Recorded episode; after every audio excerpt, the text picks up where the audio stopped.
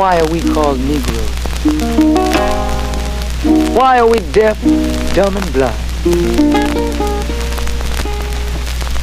Why is everybody making progress, yet we seem to be lagging so far behind? Why are we mistreated? Why are we in this condition, stripped of our name, our language, our culture, our God, and our religion? Welcome to another episode of the Lance Scurv Show. Today, I wanted to speak about the beauty of being detached.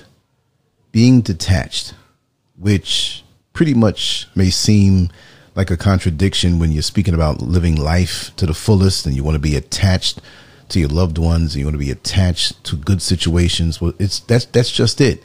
You want to be attached to the good stuff, but enough where it's not going to hurt you, meaning that we can get so attached to something that we lose our footing.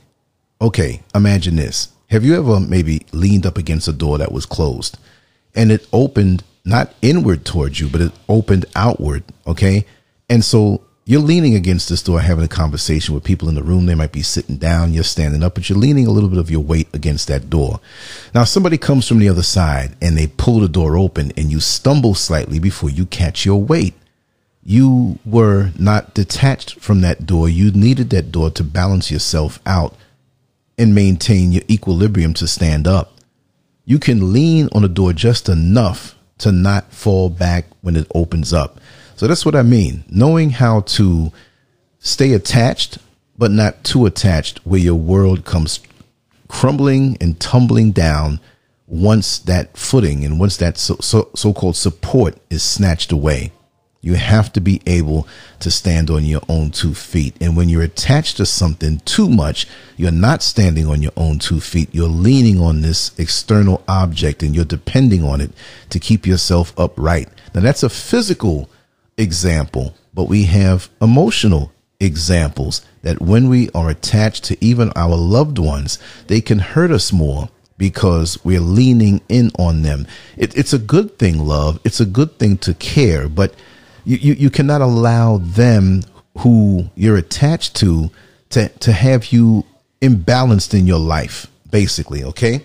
Let me just say it like this okay? Um, if you've been on this channel long enough you know that i've confessed that i have an older brother who has used drugs most of his life. And the recent drug that i last knew him to use oh god was the last time i saw him? 1998 this is 2021 and I'm hearing things from New York City, and I still know that he is into what he's doing, and it's crack cocaine. Before it was heroin, right? And I noticed the relationship between my mother and him, who she was the sweetest person in the world, but she was somewhat of an enabler, not to enable him on substances, but but to always have hope, always try to help him out, and the help that he would receive from her was always used some way to feed his habit. Not that she would always hand money to him. I think she stopped doing that because she realized, but just the moral support and the feeling and the emotion, which turned around and hurt her every time she realized that he failed once again to get off of it and to have a better life.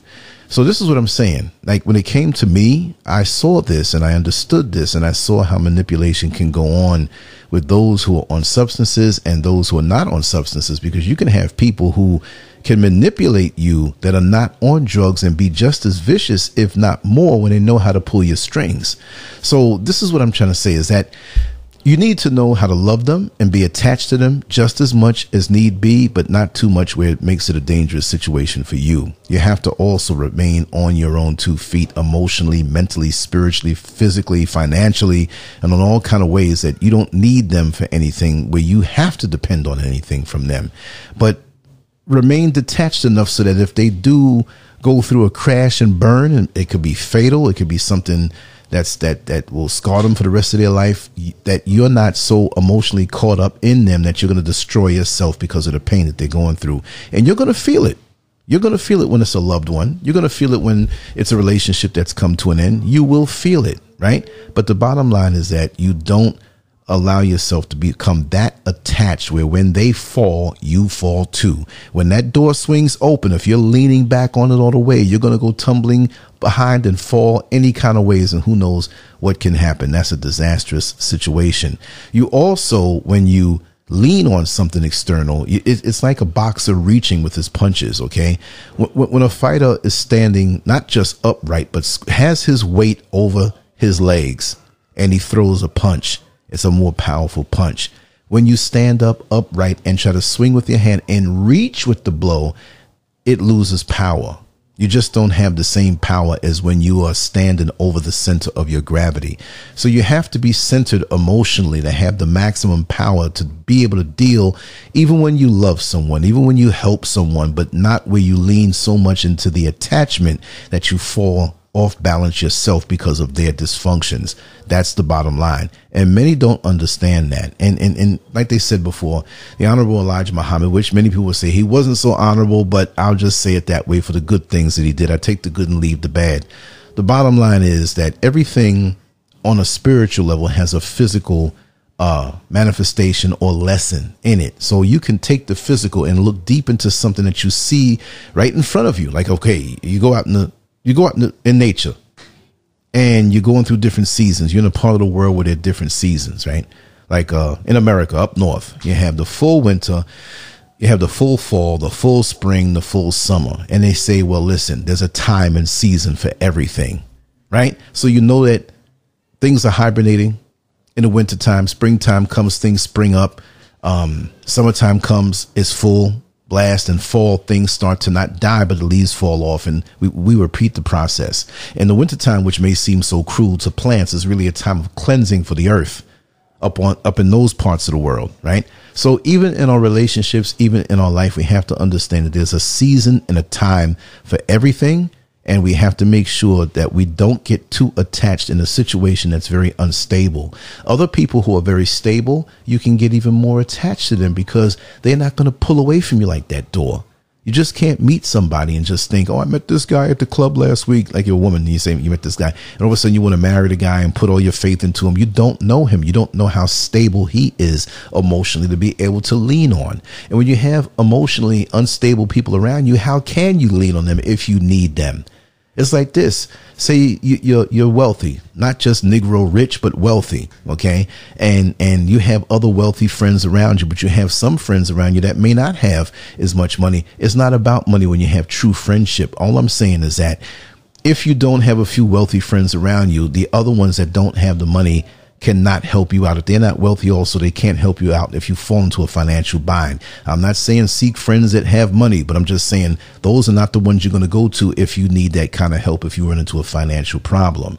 You'll be able to help each other. You're more financially stable. So you want to get around people who mimic you on your strong points. You don't want to have anybody that you're around who, you know, mimic weak points, right? And so, for the friends that don't have any money, it doesn't mean you have to discard them, but you have to know where it's going to go. You may have to be a bedrock for them if they're striving to come up. And that's what I suggest. If you have anybody who is in your life right now who's striving to get better, not just on a financial level, on a on a, on a cerebral level, on a spiritual level, as long as they have intentions and they're moving balanced, they will find themselves in a better place. It's it's duty that you help them out. It's duty that you help those financially out who are striving to better themselves financially and budget themselves and not do this frivolous, crazy spending at the mall as soon as they get money in their pocket. So I'm not, I, I didn't say that earlier. Maybe some people at first said, oh, so you're all about the money. No, it's just that you have to have the right spirit to want to come up for me to have to want to help you. If you're sitting out there drinking in the corner, don't want to work, but you say, "Man, I got bills to pay, man. Could you help me out? It's hard out here." Well, you're not making the effort. You're not disciplining yourself, and so this is how we separate ourselves but you must detach away from situations that are potentially dangerous for you because I've known men and women who fall in love with everybody they meet and they always end up getting hurt.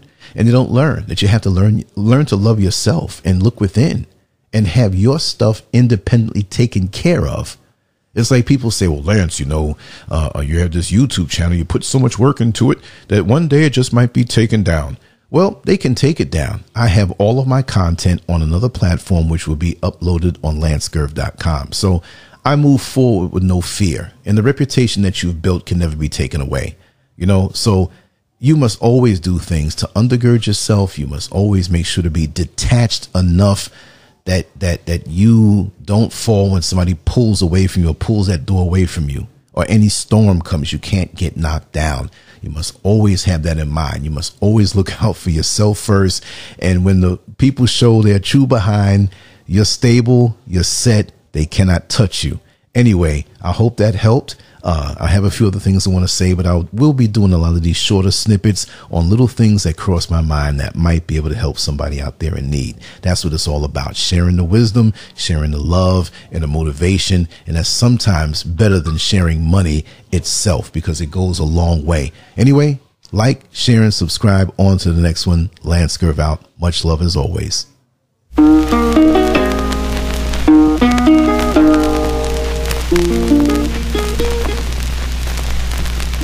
Why are we called Negroes? Why are we deaf, dumb, and blind? Why is everybody making progress, yet we seem to be lagging so far behind? Why are we mistreated? Why are we in this condition, stripped of our name, our language, our culture, our God? And our religion. Here in America, all of our religious training has been gotten by the preacher. He has told us of a heaven way up in the sky that we can't enjoy now, but rather after we die. But all of the years that we're living, for us there's nothing but hell, pain, torture, and misgiving. Yet the Bible speaks of a heaven filled with material luxury, which the white man and the preacher has right here so we see. So my friend, take it for what it's worth. Your heaven and your hell is right here on this earth. So let's check back into history, which rewards all research and tells us plainly that before the white man gained entry to the east, he was living in the caves of Europe, a ravenous beast, eating juniper roots and eating flesh raw, till God sent Moses to civilize him and teach him the law. Then following Marco Polo, an explorer, he gained entry into Asia and Africa. From China, he took silk and gunpowder. From India he took jute, manganese, and rubber. He raped Africa of her diamonds and her gold. From the East he took barrels of oil untold, raping, robbing, and murdering everything in his path. The whole black world has tasted of the white man's wrath. So my friend, it's not hard to tell. A white man's heaven is a black man's hell.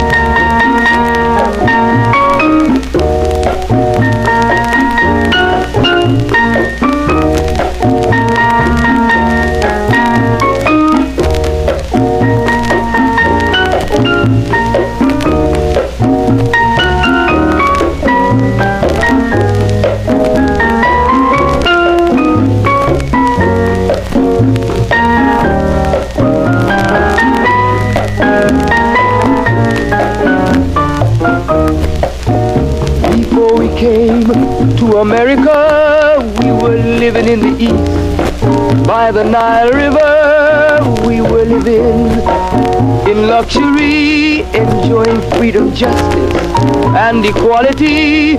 We wore silken robes and slivers of gold. We were the wealthiest and the wisest people, I'm told. Now we are the poorest of the poor. Nobody wants us at their door. So, my friend, it's easy to tell. White man heaven, black man hell.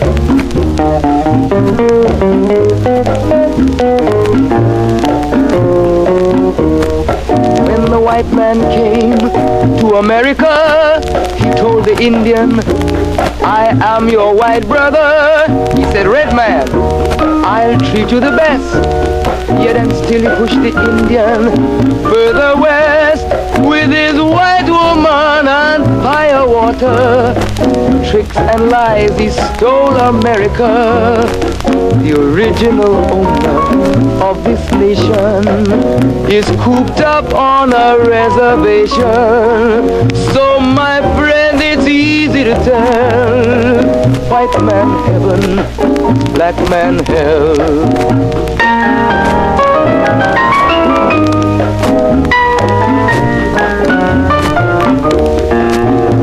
He needed someone to work the land. His back was too weak. He needed you, black man, so he commissioned Sir John Hawkins to commit the world's most grievous sin. Who's born to be free and bring him down to slavery. To sell a man as merchandise. On his body put a price.